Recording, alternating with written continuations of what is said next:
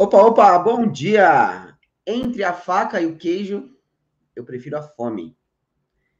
Está no ar o podcast O Jogo Interior, o um podcast que fala de como vencer o jogo mais importante de todos, dentro das quadras e fora dela.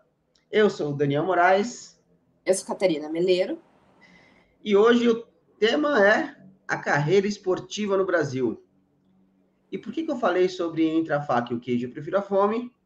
Porque essa é uma das, é, das condições mais importantes para você ser um. Na verdade, para tudo, né?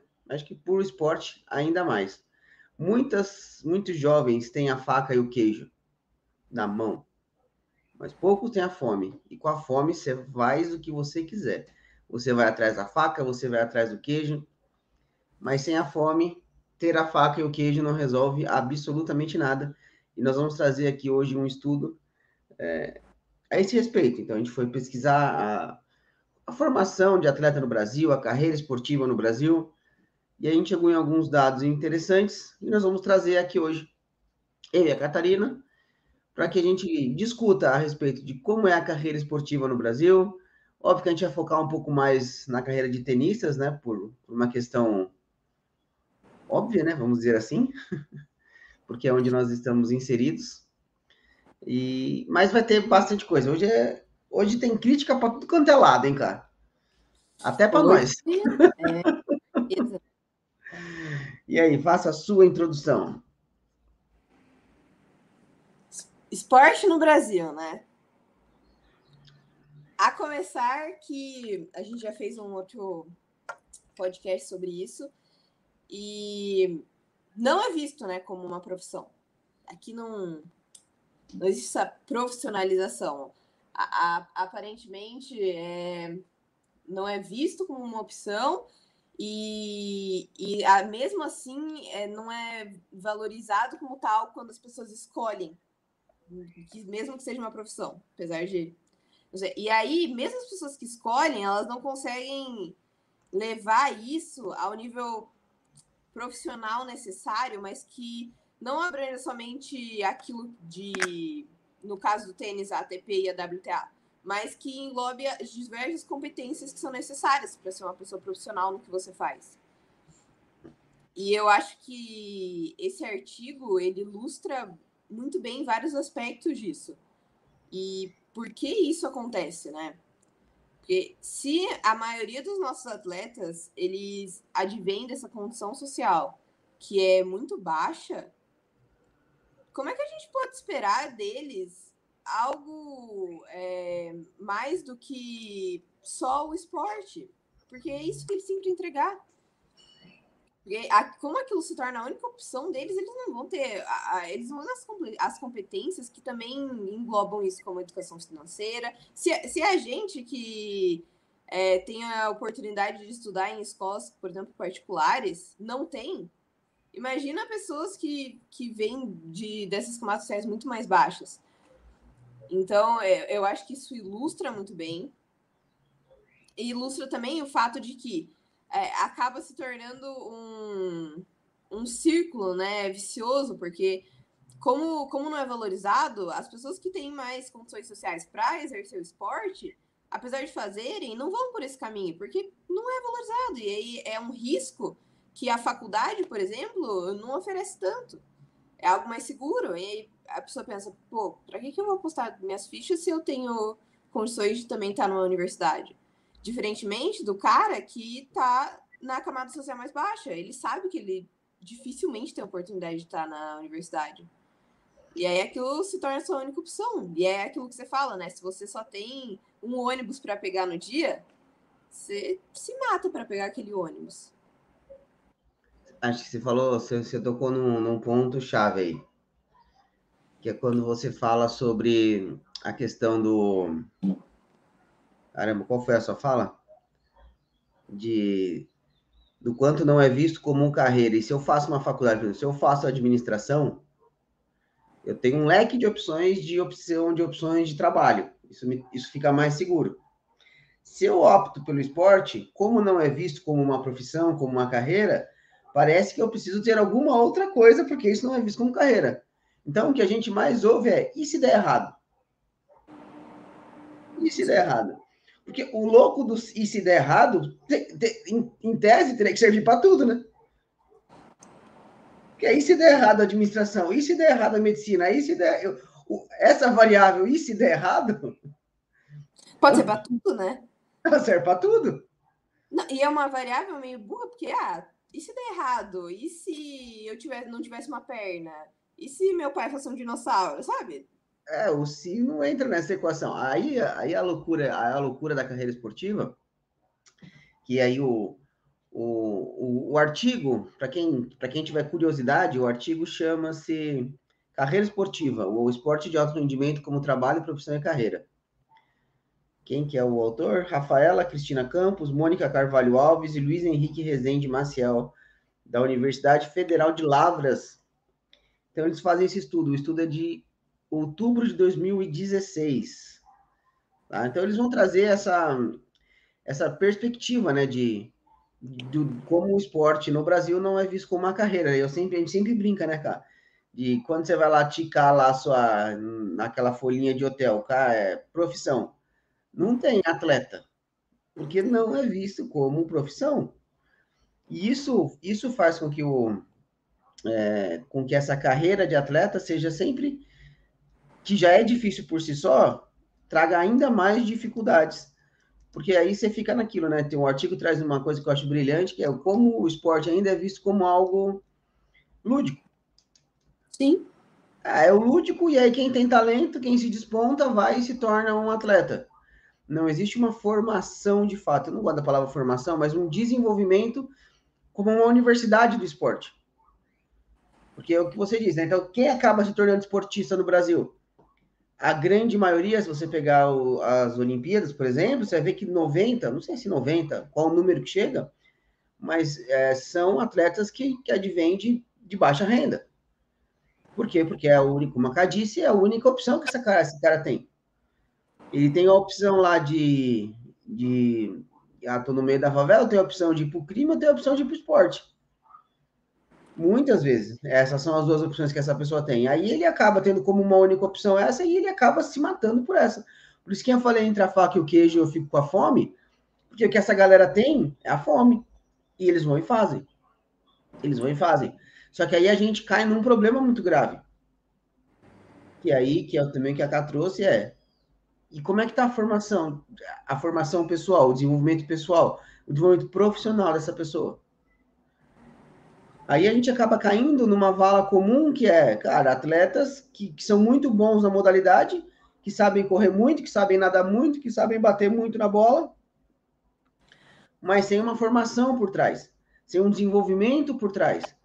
E aí isso faz com que eles fiquem sempre ou na mão é, ou na mão de empresários, ou na mão de, de confederações, ou na mão de patrocinadores, e aí eles não conseguem desenvolver uma carreira sólida, porque a carreira de atleta ela tem uma, uma curta duração, por mais que ela tenha avançado bastante, né? Hoje você consegue ser atleta de alto rendimento até os 40, 50 anos, a depender. Existe ainda metade da vida pela frente, né?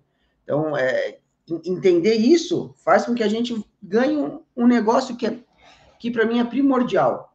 Que para mim é primordial. Quando você começa a entender que, a for, que, que o desenvolvimento da pessoa, como pessoa, como profissional, ele vem antes da formação como atleta, quando a gente faz essa, essa mudança, nós estamos deixando o esporte muito mais forte. Muito mais forte.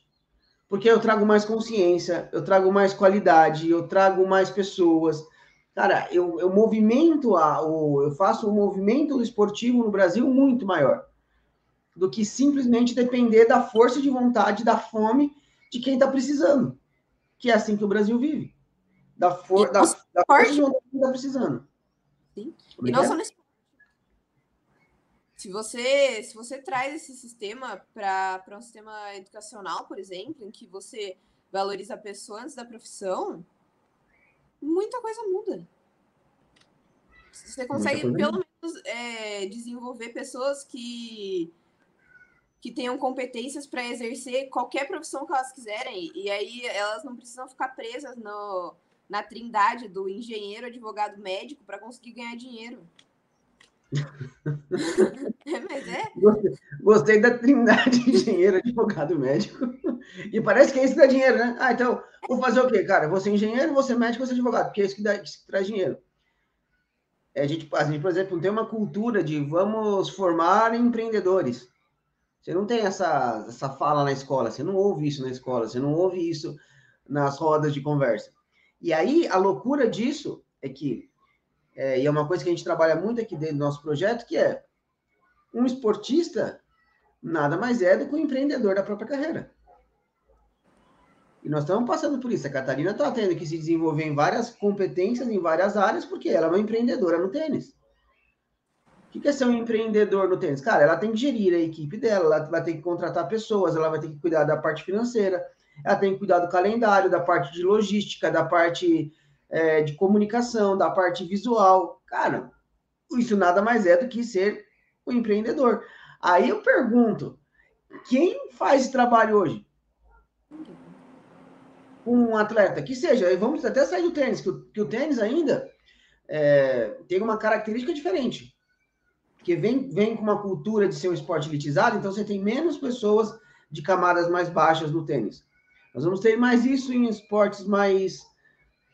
É, não sei como classificar os esportes, mas você vai ter isso no atletismo, no futebol, é, em, esportes onde a, a, a, barreira de entrada é mais fácil. A, a condição então, existe é menor. Isso, a, a, barreira de entrada no tênis é um pouco acima, porque exige, uma, exige um material mais caro, exige quadra, exige, exige uma série de fatores que complicam. Hoje em dia diminuiu muito isso, ainda bem. Tem vários projetos sociais. Então, nós temos aqui, por exemplo, para citar, acho que dois que eu gosto muito, que é o Bola Dentro, que é aqui em São Paulo, com o Agostinho, que faz um trabalho incrível. Esse é um cara que, que, que devia ser mais visto no Brasil. É um cara que está há muito tempo lá no, no, num projeto aqui em São Paulo, no Vila Lobos, é, colocando a molecada para jogar tênis. Tem aquele projeto lá no sul que é o Wimbelão, Wimbelendon, já viu? Já ouvi falar alguma coisa, não conheço muito a fundo, mas já ouvi falar. Tem o Rolando Arroz também por aí. Então, tem, tem bastante projeto social hoje que, que, que, vem, vem fazer esse trabalho com o tênis, então diminuiu um pouco isso. Então, existe uma barreira de entrada hoje um pouco menor que, as, que a garotada de baixa renda consegue entrar. Mas aí a gente também agora depende o quê? Da fome dessa molecada. E na hora que afunila lá em cima, a gente vai esbarrar no principal problema que existe no, no esporte, que é o quê? O dinheiro. Aí nós precisamos, esse, essa garoto, esse garoto para poder participar de competições, e aí eu imagino que seja assim em todos os esportes, é, não tem tanta competição no Brasil. Então, para você conseguir ganhar cancha, conseguir ganhar força, você precisa viajar. É precisar ficar muito tempo fora. Aí nós, aí nós vamos ter vários problemas. Que é, cara, a estrutura dessa pessoa para viajar, o dinheiro para viajar, quem viaja com ela, aí muitas vezes viaja sozinho. Aí nós estamos enfrentando. Aí o atleta brasileiro vai precisar colocar essa capa do Batman, de super-herói mesmo, e enfrentar o mundo sozinho, mano, com a força e a, e a, a garra dele próprio, sem nenhum tipo de consideração. Aí, chegando na Olimpíada, o cara perde. Vê um bando de gente falar que o cara é amarelão. Eu quero morrer com isso. Eu quero morrer com isso. Porque o cara, para ter chegado na Olimpíada, mano, ele de verdade, ele enfrentou, cara, uns 300 leões por dia. Não é 300. Olimpíadas é um fenômeno, né? A galera, assim, primeiro que a galera acha que entende de todos os esportes. Sim. E aí depois o esporte vira um, nossa, um estouro no Brasil por um mês. Depois ninguém mais sabe quem são os atletas, ninguém fala dos atletas, ninguém tá nem aí pros atletas. As propagandas são lindas, né? Ah, nós não somos apoiadores, somos investidores. É, não. Posso, posso fazer uma provocação aqui, que eu duvido que as pessoas saibam? A menina lá no skate, ela ganhou a medalha de ouro, certo? De prata. Ela é... Oi? De prata. Foi prata? Não foi ouro? Enfim. A Raíssa. A Raíssa, então. É que você falou o nome dela. A minha provocação é assim: ela é conhecida como a fadinha. certo? Ela ficou conhecida como Fadinha. Eu aposto que a maioria não lembra o nome dela. É? Certeza Mas... que a maioria não lembra o nome dela. Aí, Javando, a, a, as meninas do tênis, meu, o que elas fizeram nas Olimpíadas foi uma das coisas mais impressionantes para o Brasil nos, no, na, na história das Olimpíadas. Sim. Ainda assim, duvido que as pessoas saibam, assim, minimamente o nome delas. Então, elas não, não sabem. Não sabe, se passar na rua, não sabe quem é. Quem é. E, e, vou te dizer, hein, a Laura Pigossi, que foi medalhista olímpica pelo Brasil, eu não sei se isso existe na história das Olimpíadas. Ela tinha o pior ranking entre todos os atletas. É? Ela tinha o pior ranking de todos os atletas. E eu falo que essa medalha é muito significativa muito por conta disso. Porque todos os outros que foram medalhistas olímpicos, o, eles, estão, eles são entre os melhores do ranking mundial. Ah, é surpresa a Raíssa ter ganho medalha, o Ítalo ter ganho medalha de ouro, tudo mais? É, legal e muito bacana. Todos torcemos. Mas eles já eram atletas que estavam entre os melhores. E você estando entre os melhores, a sua chance é maior. Óbvio que numa Olimpíada ainda tem um fator emocional, tem um fator ser a Olimpíada, então tem, tem todo o mérito do universo. Mas eles eram os melhores. Na, no tênis, não. A pior será a pior de todas. Não, de longe. Pior de todas. E ela conseguiu ser medalhista. E é pouco valorizada. É assim, ó, agora, agora farei a minha crítica, né? Que eu falei que todo mundo ia apanhar aqui hoje. Existe um problema nacional de cultura, então as pessoas não vão lembrar e vão criticar as pessoas que não chegam sem ter dado incentivo. Acho que esse é um ponto. Então, nós não temos a cultura, nós não temos uma formação, uma universidade do esporte, não, não, não, não formamos atletas, não desenvolvemos pessoas para serem atletas, certo? Então, aí nós, esse é um problema nacional, não existe um, um trabalho. Existe uma cultura esportiva, que é o que você falou, que todo mundo acha que é técnico, que todo mundo acha que entende da coisa, sem ter vivido aquilo. Então, por exemplo, nós estamos vivendo nosso dia a dia, certo? Nós sabemos os perrengues que nós estamos passando.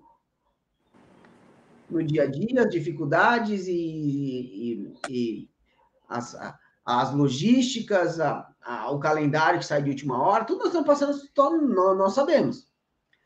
Quem está sentado no sofá agora, indo para o seu trabalho, ou indo para o seu trabalho e tudo mais, ele, ele não está vendo isso. O que, que ele vai ver? Catarina Meleiro perde final de não sei o que, 6-3, 6-2. Ah, brasileiro pipoca na decisão. É isso, é, que eles é isso que eles fazem. Porque eles não veem o trabalho. Então eles vão falar. E, de verdade também, nem tem que.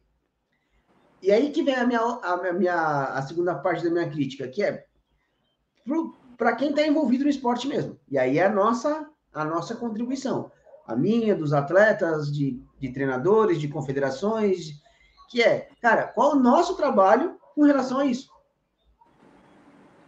Óbvio que isso também vem do problema de não ter tido desenvolvimento, as pessoas não sabem lidar com comunicação, com rede social, com, com se vender. Então, assim, existe um problema cultural que resulta nisso. Atletas, treinadores e confederações confederações, porque geralmente são pessoas que estão mais preocupadas com si próprio que com o esporte, atletas que, que não têm nenhum tipo de desenvolvimento, e treinadores que acabam é, reproduzindo aquilo que eles viveram. Então, e a gente entra num num ciclo vicioso que você falou, que, cara, é, é muito difícil a gente sair disso. Porque, assim, cara, qual o nosso trabalho com relação a isso? De mostrar para as pessoas o nosso trabalho no dia a dia? Qual o nosso. É, como nós estamos nos divulgando? Como nós, o que, que nós estamos fazendo para que, essa, que essa estrutura mude? Porque, assim, de verdade, o cara que está indo lá trabalhar, esse cara não tem responsabilidade de apoiar o esporte. Sim. Nenhuma. Ah, mas o governo teria. Cara, se a gente for ficar esperando o governo fazer coisa para nós. Não compraram nem vacina. Vamos lembrar que tem esporte. Então, assim, nem vacina os caras conseguiram comprar. Então, assim, e de verdade, se, se, se vamos imaginar no mundo perfeito, onde governos vão fazer coisas pelas pessoas. Não vai começar pelo esporte, porque nós estamos atrasados. Então, assim, vai começar por outras, por outras coisas. Nós temos que falar de educação, nós temos que falar de saúde, nós temos que falar de segurança pública. Então, Se os governos resolvessem fazer alguma coisa de fato, não começaria pelo esporte. Nem teria que começar mesmo, porque nós estamos atrasados. Então, de novo, ficar esperando o governo, nós vamos passar fome. Então, quem são os responsáveis? E aí eu me coloco fortemente nisso. Atletas, treinadores, confederações, equipes, clubes, que nós temos que desenvolver o esporte e divulgar isso, e saber é, e começar a fazer um trabalho mais forte nisso, principalmente é, treinadores e professores, que são, em tese, pessoas que já passaram por tudo e têm uma capacidade de entender qual a necessidade. Sabe, o que, que formam? Oi? Que formam, são referência para os atletas. Exatamente, exatamente. São referências. Então, é, é, passa um pouco por isso também. Então, de nós aqui dentro, no meio, começar a fazer um trabalho diferente. Porque o que, que nós fazemos também aí, para a crítica continuar? Nós vamos para a parte técnica. E desenvolve o atleta na parte técnica. E aí vira aquela coisa, tipo assim, ah, era, era, era lúdico, era uma brincadeira que a criança fazia, era um passatempo para a criança, que precisa praticar um esporte. Aí, do precisar praticar um esporte, os mais talentosos ali que são desenvolvidos tecnicamente, eles são promovidos a atletas. E aí, esses que são melhores, que têm mais talento, vão vão ser promovidos a atletas e aí eles vão ter a chance de dar o próximo passo.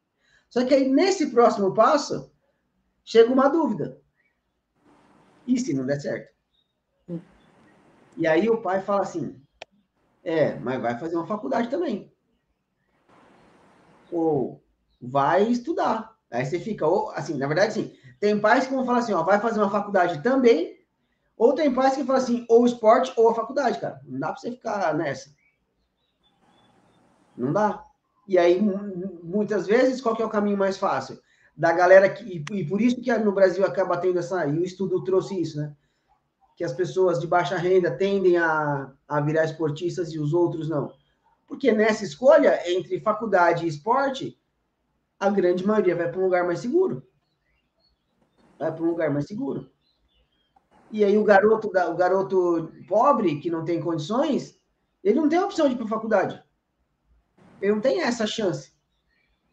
Ele só tem a chance do esporte. Por isso que a grande maioria dos atletas do Brasil vem de baixa renda. Vem de baixa renda. Você fala, você, você fala um negócio, você falou um negócio do dia que eu achei muito legal, que no tênis, né? No tênis, o garoto que começa a jogar tênis, ele, ele acaba tendo uma opção a mais.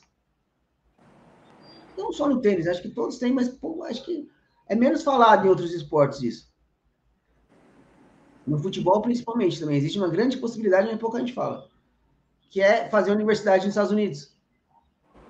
Então, para a nossa, nossa audiência, vai que alguém não está familiarizado com isso, é bom explicar. Existe, as faculdades nos Estados Unidos oferecem bolsas esportivas para atletas. Ou seja, uma faculdade nos Estados Unidos é muito caro, mas muito caro mesmo. Só que se você pratica esporte, você é, ser recompensado com bolsas de, de 50%, de 60%, de 70%, 80%, 90%, o que é sensacional. Então, você passa quatro anos da sua vida nos Estados Unidos jogando a modalidade que você escolheu, aqui no nosso caso, no tênis, e você se forma em alguma, em alguma profissão ainda. Então, você tem essa opção. E tem gente que faz isso, né? De jogar tênis na universidade e depois se tornar profissional. A grande maioria não. A grande maioria vai pela opção de de fazer uma faculdade e não, não se tornar tenista profissional. Mas aí tem garotos de 10, 11, 12 anos. Você pergunta para ele, o que você quer? Ah, eu quero ir para a universidade. Isso eu não me conformo. Fale mais. É, é, de tudo que você falou, né? Eu tenho vários pontos, mas vamos, vamos começar por esse último que você tocou. Cara, eu acho que é um sistema sensacional de você ir para você ter essa oportunidade de ir para a universidade, mesmo porque é, ir para o esporte profissional é, é um caminho difícil, é um caminho trabalhoso e é um caminho que você tem que estar disposto a certas coisas que é, de, de demanda de tempo e de dinheiro que às vezes as pessoas não têm. E E elas simplesmente não querem fazer essa escolha. E, eu, e aí eu acho que quando você dá essa possibilidade delas irem para um, um país super desenvolvido como os Estados Unidos, fazer uma faculdade boa, com bolsa e continuar se, se desenvolvendo no esporte, meu, eu acho assim, sensacional. É, só um parênteses. O Brasil devia adotar mais isso. Com certeza, com certeza. É, é, é algo assim que, que dá uma opção para você que é absurda o esporte, o esporte tem essa de abrir muitas portas e é incrível. O, o que é minha crítica é que a, a, aparentemente está se tornando a, a, única opção. A gente tem esses meninos de esses meninos e meninas de 10 anos já já nisso. Meu, eu acho que a gente está matando o sonho das crianças muito cedo. Tipo, não é para uma criança de 10 anos estar tá falando, ah, eu vou para a universidade. Pra mim, a criança de 10 anos ela tem que estar tá falando que ela quer ser astronauta, que ela quer ser jogador de futebol profissional, que ela quer ser, sei lá, o Batman. Mas universidade é uma coisa muito precoce, e aí é, é algo que já vai sendo colocado na cabeça da criança, e aí eu acho que o tênis profissional acaba, sabe, nem sendo cogitado. E, e eu concordo, é um é caminho, assim, excelente, é um caminho seguro, e, e, sem dúvida você colhe muitos frutos. Mas eu gostaria que, que o tênis profissional e o esporte profissional em si, aqui no tênis acontece muito, é, voltasse a ser uma opção. Porque tá muito pouca gente está indo por esse caminho. E aí, bom, da, da sua fala, né? Eu acho que tem vários pontos. O primeiro, né, que eu, que eu queria trazer, que é, é muito engraçado, né, mas quando eu falo que eu sou. Que eu, antes, eu, quando eu falava que eu queria ser, né, tenista profissional, as perguntas falavam, as pessoas falavam, ah, legal, mas o que, que, você vai fazer? eu não, é, não acabei de falar. Mas elas queriam saber, tipo, o que, que eu ia fazer de faculdade. Ah, legal, mas e aí, de profissão, você vai ser o quê? É, trabalhar, você vai trabalhar com o quê? É, é sempre nesse nesse viés, né? Elas não, não enxergam. E aí é engraçado porque se você alguém chega para você e falar, ah, eu quero ser médico, você não vira para você e fala, é, mas e de, de você não vai fazer direito? Você, você só vai fazer medicina? Não tô entendendo. E, e, não acontece, né? E aí vem dessa precarização da, da profissionalização no Brasil do esporte. Uhum. E outra, outra coisa que advém disso me incomoda muito é no, no tênis, é aquele negócio, ah, mas ela tem nível.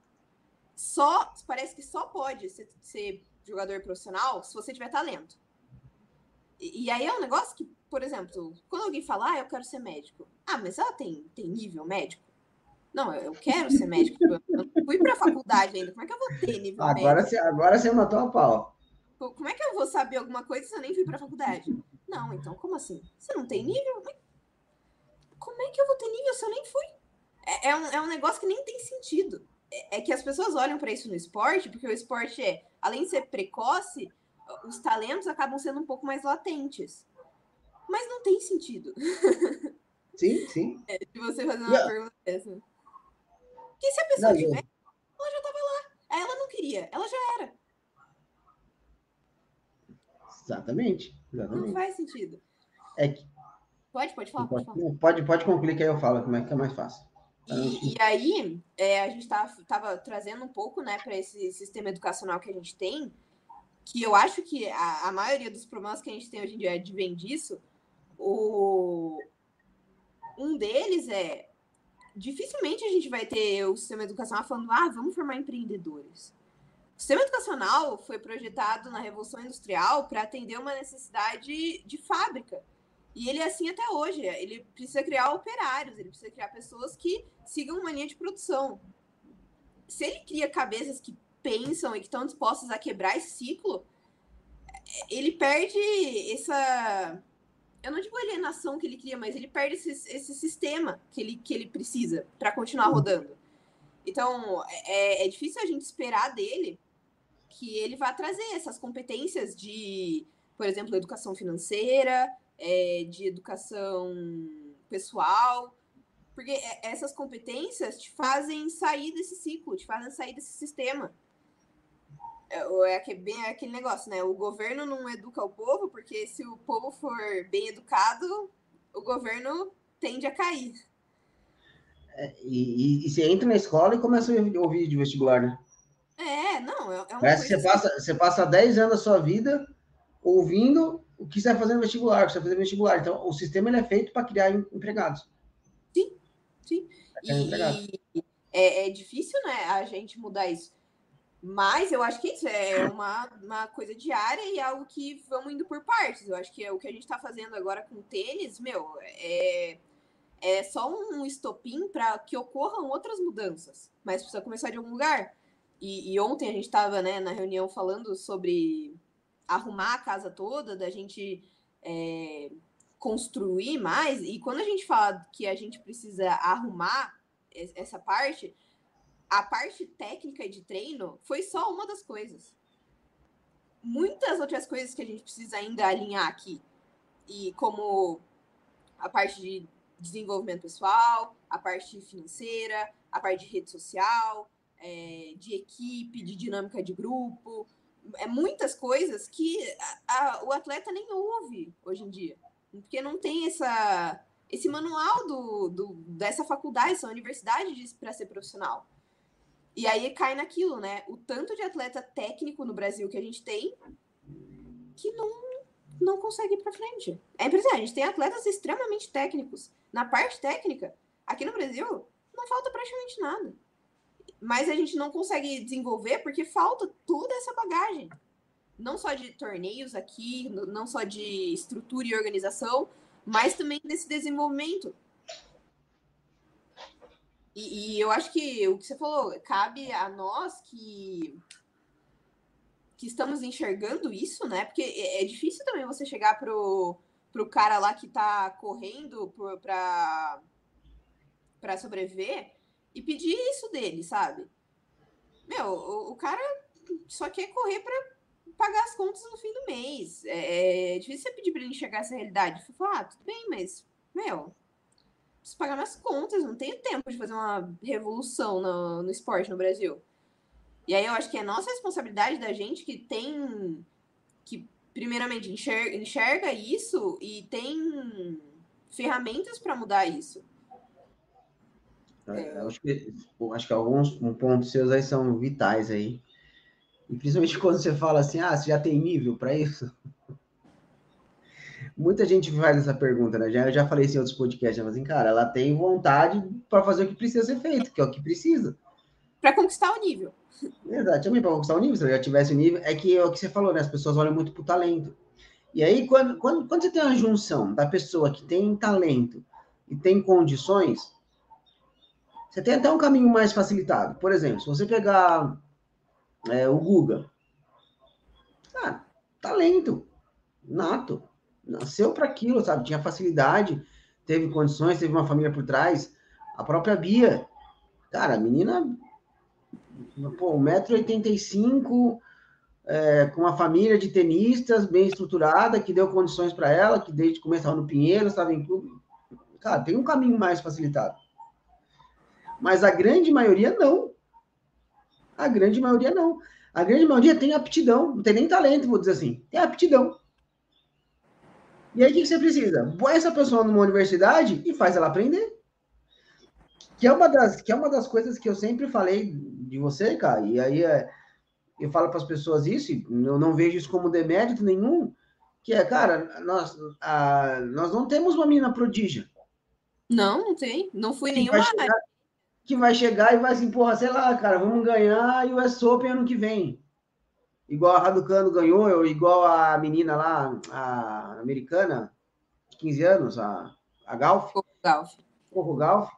Cara, tem 15 anos e tá fazendo quadro, quartas de final de Grand Slam. Cara, isso é totalmente exceção à regra, não é a regra. Não é a regra. Então, assim, nós não temos a menina pro dia, temos uma menina que trabalha. Que trabalha duro. E aí, cara, que eu acho que é o principal ponto para mim o quanto isso é mais importante do que ser um talento nato.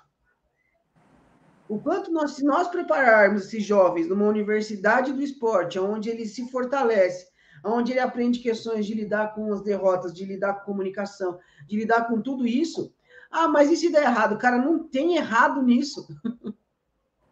se essa pessoa está pronta para ser uma atleta profissional, independente se ela vai ser ou não no final, porque tem, tem fatores ali que, que a gente não controla, se no, se no final das contas ela não for atleta profissional, ela está preparada, mano, de um nível, cara, que nós estamos formando um outro, um outro nível de país.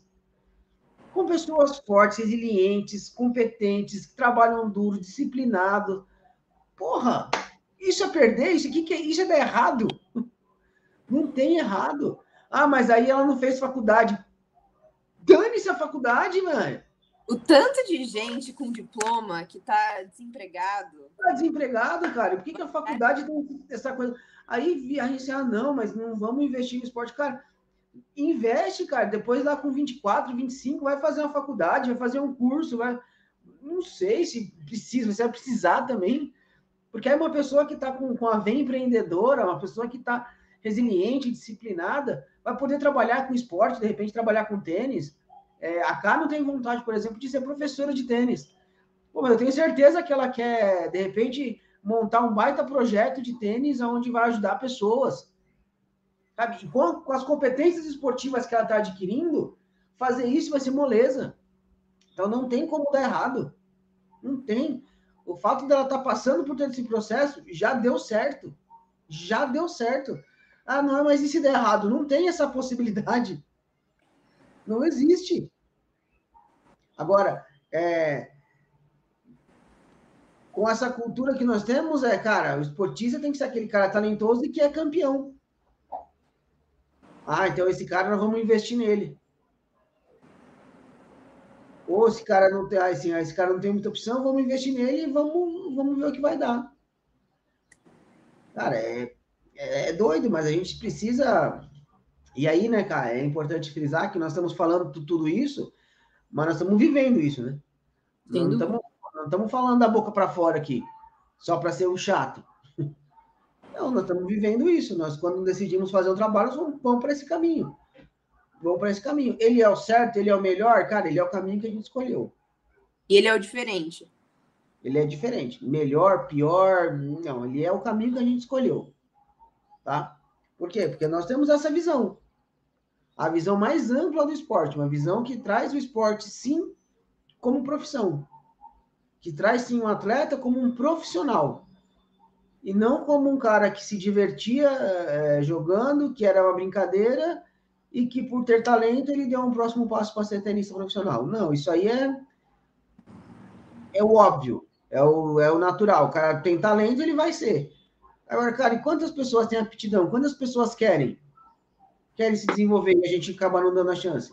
Porque entre talento e esforço, parece que é um ou outro, né? Mas é. o talento que não é esforçado, cara, vai morrer de fome. Agora, o esforçado que não tem tanto talento, mano, esse cara ele tende a, a fazer loucuras para conseguir aquilo, porque ele sabe o tanto que ele tem que trabalhar. Às vezes o talentoso, eu falo isso para alguns atletas, né? Cara, você é muito bom, só que você é preguiçoso. E aí o talento preguiçoso, eu acho assim, ah, é... eu falo muito pro, pro Rian, por exemplo, que você conhece. Garoto incrível, cara. Garoto incrível, bonzinho, tal, não sei o quê. Mega talentoso, mega talentoso. Só que eu tenho dificuldade de conversar com ele, porque ah, ele é muito bom. E aí ele tem, ele, ele até pergunta, mas tem dificuldade de ouvir. Porque eu sou muito bom. E aí, aí o talento ele acaba é, envolvido nisso também, envolvido nessa cultura. Na cultura que o, o talento basta, que a parte técnica basta. E aí o que, que a gente acaba percebendo no, no tênis profissional? É, no esporte profissional em geral, né? Pessoas mal preparadas. Pessoas mal preparadas. Bons tenistas, bons atletas, mas mal preparados para dar. Não vou citar nomes, vai. Mas tem um tenista brasileiro sendo acusado de, de agressão, tem uma, uma tenista brasileira sendo acusada de desrespeitar uma cidade. Cara, é... e aí a gente acaba não desenvolvendo ídolos, desenvolvendo pessoas que sejam referências para esses jovens que vão vir e falar assim, cara, olha lá, ó, fulano, mano, não tinha menor talento, mas aprendeu a trabalhar, aprendeu a modalidade, aprendeu o que é ser um atleta, passou quatro, cinco anos numa faculdade e se tornou profissional naquilo. Que, curiosamente, é igual a todas as outras profissões. Mas no esporte a gente não faz isso. É louco. É, e, e assim, você, não, você nunca vai falar, tipo, ah, você só consegue fazer medicina se você for um gênio. Gênio, gênio, gênio, gênio. Precisa ser gênio. Porque não precisa. Você precisa ser estudioso. Você precisa sentar e estudar. E, e eu não entendo porque que a mesma lógica não se aplica no esporte. pra ele, você só consegue ser talentoso. Não, não, não começa, tipo, você treinar. Se você treina, não.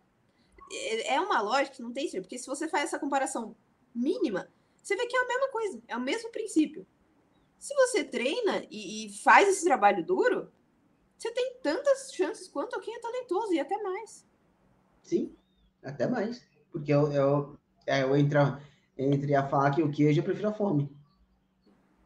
Porque se a gente tem fome, mano, e aí é uma coisa que eu falo para todos os jovens, falo para Catarina o tempo todo. Assim, mano, pra gente ter aquilo que a gente quer, pra gente ser aquilo que a gente deseja, precisa ter fome, mano. precisa querer mais. Porque aí para qualquer... e aí serve para o tênis, serve para atleta, serve para qualquer profissão. Eu sei, uma coisa que eu falo para a equipe, falo para a Catarina, eu falo para todo mundo, é, o que o, o, uma das grandes, assim, se assim, né, qual que sempre foi a sua maior qualidade como profissional? Foi sempre fazer mais do que me pediam. Sempre fiz mais do que me pediam. Eu não precisava, quando eu quando eu ainda era empregado nas, nos lugares que eu trabalhei, sempre fui promovido, sempre ganhei prêmios, nunca fui mandado embora de lugar nenhum, muito por conta que eu sempre faço a mais do que me pedem. Por quê? Isso, ah, Dana, mas aí isso é, é bom pro, pro empregador, não para você. Não, eu sempre soube que isso era bom para mim. Porque profissionalmente eu tenho que ter fome, eu quero mais, eu quero que as pessoas eu sempre quis que os meus alunos, os meus atletas se desenvolvessem mais. E para isso, eu sempre fiz mais do que me pedem. Mais do que me pedem. Outro dia, outro dia a gente foi é, jogar contra uma paraguaia, ou quando a, a Thaisa foi jogar contra, contra a Sé. Cara, eu passo horas e horas e horas assistindo, buscando vídeos desse jogo para entender. Cara, eu precisava só falar para elas o que elas deviam fazer. Tipo, se eu fizesse isso, ninguém ia reclamar. Todos iam gostar. Ninguém ia falar, nossa, Daniel, é, que merda que você fez, e nem ficou de madrugada acordado vendo vídeo. Ninguém ia reclamar disso. Ninguém. Mas eu quero sempre fazer mais. E não porque vão ver, não porque eu vou ser elogiado, porque a maioria nem sabe disso nem sabe disso. E eu não faço para saber. Porque ser profissional exige fome, exige mais, exige que você é, trabalhe sempre um pouco a mais. E quando, quando falam, acho que eu gosto muito desse exemplo, do Oscar Schmidt, que ele é conhecido como Mão Santa. Ele sempre rebate, ele fala assim, Mão Santa é um caramba, mão treinada. Ninguém ficava tanto tempo quanto ele treinando arremesso. O cara ficava treinando arremesso feito um maluco. Então a mão dele não é santa, é uma mão treinada. Tanto que ele brinca, cara, assim, eu fiz tanto que hoje eu nem consigo fazer mais isso, nem vou para quadra. De tanto que ele fez, de tanto que ele buscou a excelência. Alguém ia reclamar, e alguém reclama dos atletas que não fazem isso? Não, porque eles estão fazendo o trabalho deles. Ali o treino é das quatro às seis, fica das quatro às seis, treina e vai embora tá certo. O Oscar fazia um pouco a mais. Os grandes vão fazer um pouco a mais. E é óbvio que no esporte você precisa um pouco disso, porque você tem uma disputa ferrenha. Você precisa ser um dos melhores do mundo. Que o louco para que para ser médico, ser advogado, ninguém aqui, ninguém sabe quem é o melhor médico do mundo. Não. Quem é o número um dos médicos? Ninguém sabe. Basta você ser um médico, você virou médico. Você pode ser, cara, você pode estar tá desempregado. Mas você fala que você é médico, todo mundo, opa, o cara é médico. Você fala que você é atleta. Ah, você já foi campeão de alguma coisa? Não. Hum... Então não é nada. Então não é nada. Porra, velho. Então, para ser atleta, você precisa estar entre os melhores, porque não tem jeito. Você vai ter que ser um dos melhores do mundo. Não tem muito como fugir disso. Aí, aí tá tudo bem. Então, o atleta ele precisa de um algo a mais. Ele precisa, mas não assim, não entra no fácil ou difícil. É o que é. É o caminho que você tem que seguir. Senão, você pode seguir outros caminhos dentro do esporte, que são maravilhosos. Eu mesmo segui outro caminho hoje. Hoje eu trabalho com a parte de desenvolvimento de atletas. Eu sou técnico de tênis. E, e, cara, eu sou apaixonado por isso. É incrível na minha vida isso. Então, o atleta ele precisa ser o melhor. Ele precisa de um pouco a mais? Precisa. Ele precisa ser o melhor do mundo. Ele precisa ser, estar entre os melhores do mundo. O médico não. O advogado não. É só se tem o OAB e já virou advogado. Se você é o primeiro ou 5 mil do mundo, ninguém nem sabe, porque nem existe um ranking disso. Conta, né? No, no tênis conta. Mas aí é só você pegar é, as especificidades de cada profissão o esporte tem que ser olhado dessa forma, como uma profissão que exige que vocês sejam os melhores do mundo. Eu não vejo isso como um problema, é o que é. É o que é, é o que tem que ser feito. Para você fazer medicina, você precisa fazer seis anos de faculdade, precisa fazer dois anos de. Como é que é o nome? Residência. De residência, para você se tornar um médico. É o que é. É fácil, é difícil, é bom, ruim, é o que é. Para ser tenista, você tem que estar tá lá, fazer tantas horas de treino e estar tá entre os melhores. Ser bom ou ruim, cara, é o que é. É só uma profissão. Vamos fazer uma universidade disso? Para que as pessoas se tornem atletas, se tornem profissionais de fato? Porque aí a gente pega essa garotada que é muito boa e tem condições e dá uma profissão para eles. Não uma profissão, é, se tor é, não vou dar uma profissão, se tornar um profissional de fato. Para que ele possa escolher o que ele vai fazer com isso. É muito não, maior. Dá uma opção mais, mais equilibrada, né? Porque o que acontece? A pessoa, principalmente quem, os mais privilegiados, elas ficam com duas opções: ir para o esporte profissional e ir para a universidade. Só que, meu, o negócio tá assim. É que, aí, é que na é... verdade, é que na verdade eu colocaria outras mãos aí, né? Outras opções. Sim, sim. Tem, ó, tem ser atleta, aí em cima tem universidade, aí em cima e do outro lado tem fazer um intercâmbio, Aí em cima do outro lado tem trabalhar na empresa do pai. Aí em cima do outro lado tem você é, na empresa da família. Tem ah, tem um carro para você, tem as festas, aí tem as baladas, tem um monte de coisa. E ser atleta daqui tá embaixo. É. Porque não é, é tipo, você é atleta e, e você, ah, tá, você vai ser atleta e você vai treinar pra caramba. Vai ter uma dificuldade financeira ali pelo meio, que é realmente não, não tem muito dinheiro. Porra, meu, a pessoa olha e fala, Deus me livre. Pelo menos vai. é equilibrar isso, né? Chega, deixar os dois aqui, pro cara olhar vai e falar. Vai passar o ano inteiro perdendo o jogo. É. Vai passar um ano inteiro sem saber se entra em torneio, viajando, sem saber se joga, sendo mal reconhecido, com a família olhando e falando assim, duvidando, Tem com a mãe cobrando, com a mãe e o pai cobrando. Assim, ah, na hora, que, na hora que o jovem começa a fazer essa conta, ele olha e fala assim, cara, vou para um caminho mais simples. Só que, cara, e aí é uma doideira, porque não existe caminho fácil. Ser médico, não, a gente brincou, mas ser médico não é fácil. Ser advogado, não, ser bom médico, ser um bom advogado, ser um bom engenheiro, ser um bom professor, ser um bom qualquer coisa. É tudo difícil. Tudo é difícil. Então, eu costumo brincar, né, que a vida é um, uma grande escolha de qual difícil nós vamos seguir. Qual difícil nós vamos seguir? Vamos seguir a dificuldade de fazer é, ser desenvolvedor de programas, de trabalhar em TI, ou você é o difícil de escolher ser atleta, ou você escolheu o difícil de medicina. Mas é ilusão achar que vou escolher um caminho mais fácil. E, principalmente, escolher um caminho seguro. Isso é uma grande ilusão. Porque não existe caminho seguro. Não existe uma garantia de nada. É que a gente brincou no começo, né? Ah, e se der errado? Se der errado, pode dar errado em qualquer área. Se der errado, pode dar errado em várias áreas. Para dar o meu exemplo aqui, eu sou formado em educação física. Por muitos anos e até hoje, cara, eu uso muito pouco da educação física. Eu fui para outro caminho, eu fui me tornar coach mental de tenistas. que não era uma profissão que eu tinha escolhido. Eu nem de tênis eu vi na faculdade. Deu assim, aí, aí me pergunta, deu certo ou deu errado a faculdade? Não sei te dizer.